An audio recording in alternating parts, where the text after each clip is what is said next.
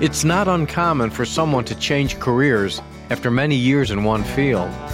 But not too many physicians make the decision to change careers, particularly to become a medical TV journalist. How hard would it be for you to change careers? You are listening to ReachMD XM157, the channel for medical professionals. Welcome to the Clinicians Roundtable. I am your host, Dr. Mark Nolan Hill, professor of surgery and practicing general surgeon. And our guest today is Dr. Maria Simbra, medical reporter for KDKA TV, the CBS network station in Pittsburgh. A member of the KDKA news team since 2002, Dr. Simbra is also a practicing board certified neurologist. Welcome, Dr. Simbra. It's great to be here, Mark. We are discussing what it's like to be a medical journalist as well as a physician. Dr. Simbra, was it difficult to make that transition to medical journalism on television live from being a practicing board certified neurologist? It was tough, Mark, and I only think I realized that in retrospect, looking back at what I was like when I first started. I mean, I was very much the doctor. I had the doctor haircut.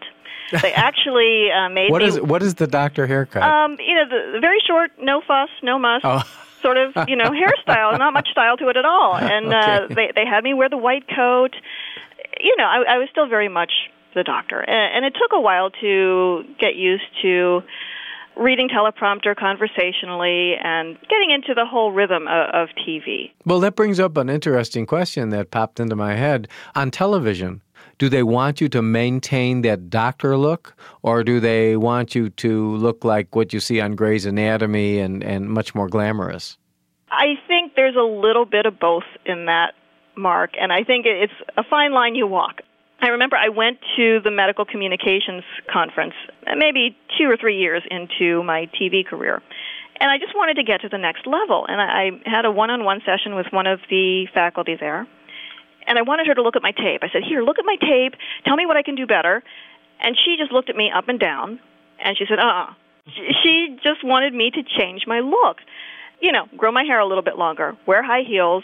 I'm a petite woman, so she wanted me to increase the axis between my face. So she said, you know, wear things a little bit lower cut.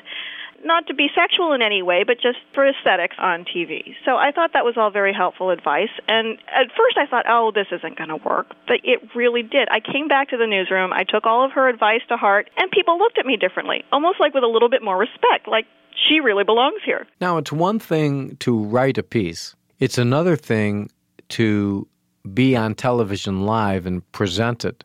Where did you get the experience and knowledge to be able to present live in front of a camera to millions of people? It's sink or swim, Mark.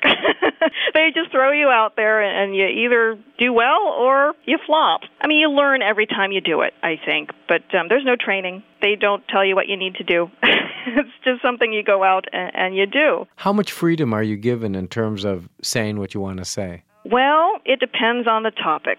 For instance, and hopefully I don't get in trouble for telling you this story, but I had to do a piece on recreational use of erectile dysfunction drugs amongst teenagers. And I was told that I was not allowed to say the word penis. Mm-hmm. So, okay, well, I thought, well, let's get around this a little bit. The soundbite the doctor gave me, you know, one of the cautions was that a prolonged erection could mm-hmm. lead to permanent damage to the penis.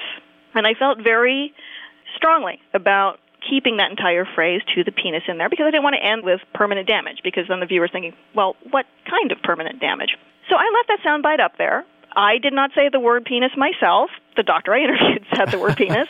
And no sooner than I had finished that piece, my news director was storming up to the news desk and he said to me, Maria, we do not say that word on the air. And I was flabbergasted.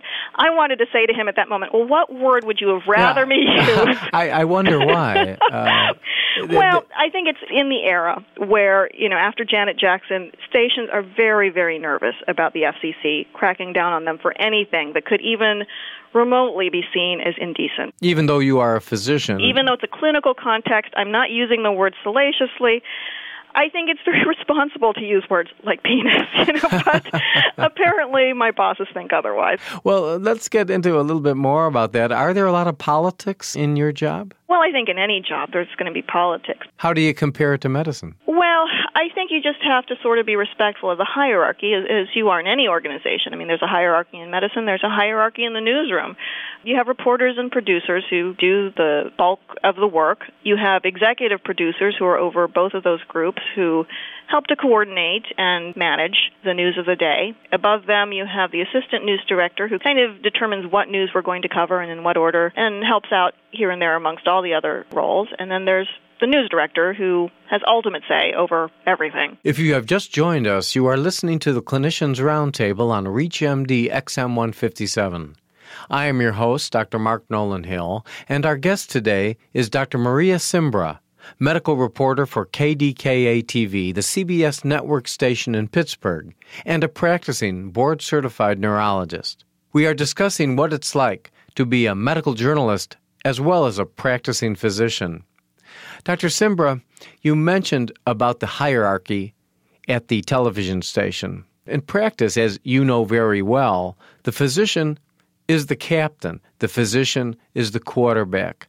The final say, the final say for diagnosis, the final say for therapeutics, the final say for where that patient is going to go comes usually from the physician. Certainly, this is very, very different than what you stepped into in your medical reporting career. It is very different.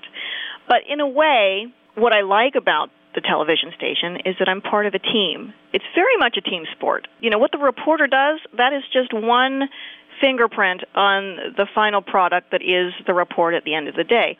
I mean, I am in charge of coming up with the information, writing the piece, but I also work with a photographer who has to get excellent video to go with what I write, and I have to write to the excellent video. We have editors who put the words and the pictures together. We have producers who oversee how the product comes together.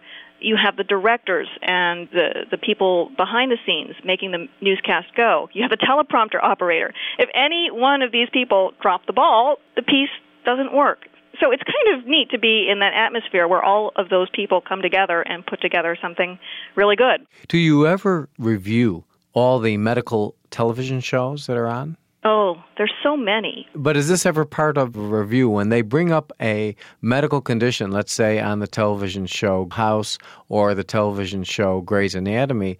Are you ever asked, or is it ever uh, appropriate for you to discuss whether that's valid or inappropriate or just not right? Yeah, you know, there does tend to be a tendency in Mark for cross promotion within a network. So if I'd worked for NBC, uh, an NBC station, for instance, it wouldn't surprise me if I would have to cover some medical topic that was being featured on ER that night. For example, CSI is a very popular CBS show, and I know that our nightside reporters they'll go to the crime lab and do a story about something that might be featured on CSI that night. As a medical television reporter, do you have one or two interviews that you're really most proud of or that you've enjoyed most? Yeah, there are a couple stories that I'm proud to have been a part of. I'd followed two local women here in the Pittsburgh area. One was a nail stylist, and she donated her kidney to her customer, which I think was a very altruistic thing for her to do. So I followed her from the beginning, like before they did the transplant, and I showed the two women together, their families, and what their families thought about this. And it turned out to be a very complicated saga. The day the transplant was supposed to occur, the recipient had a stroke, so then they had to cancel the surgery. So there were lots of ups and downs in the course, but they finally did do the transplant, and both women are doing great. It was a really wonderful, wonderful story, both medically and personally. It just had all the elements. There was another story where I followed a soldier he was serving in Iraq. A roadside bomb literally blew off half of his head. So he went to Walter Reed Hospital and had massive reconstruction done. So I followed him through that. I actually went to Walter Reed and interviewed him there and his doctors there, and then followed him at home in Pittsburgh. He, he's from the general Pittsburgh area, and uh, showed him with his new head.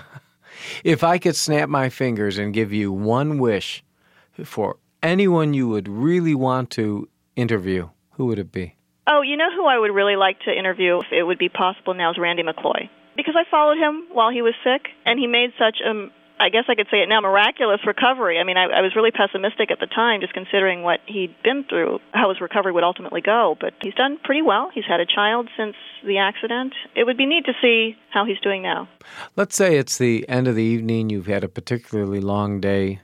You go home, grab something to eat, you're just tired as could be.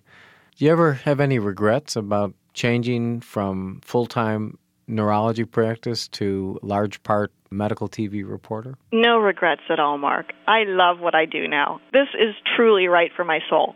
I think the fact that it was such an agonizing decision to change careers, especially after investing all that time and energy into becoming a doctor, I learned a lot uh, going through medical training and being a doctor, and I wouldn't trade any of that. I mean, I think that knowledge is invaluable, but I'm passionate about what I do as a journalist.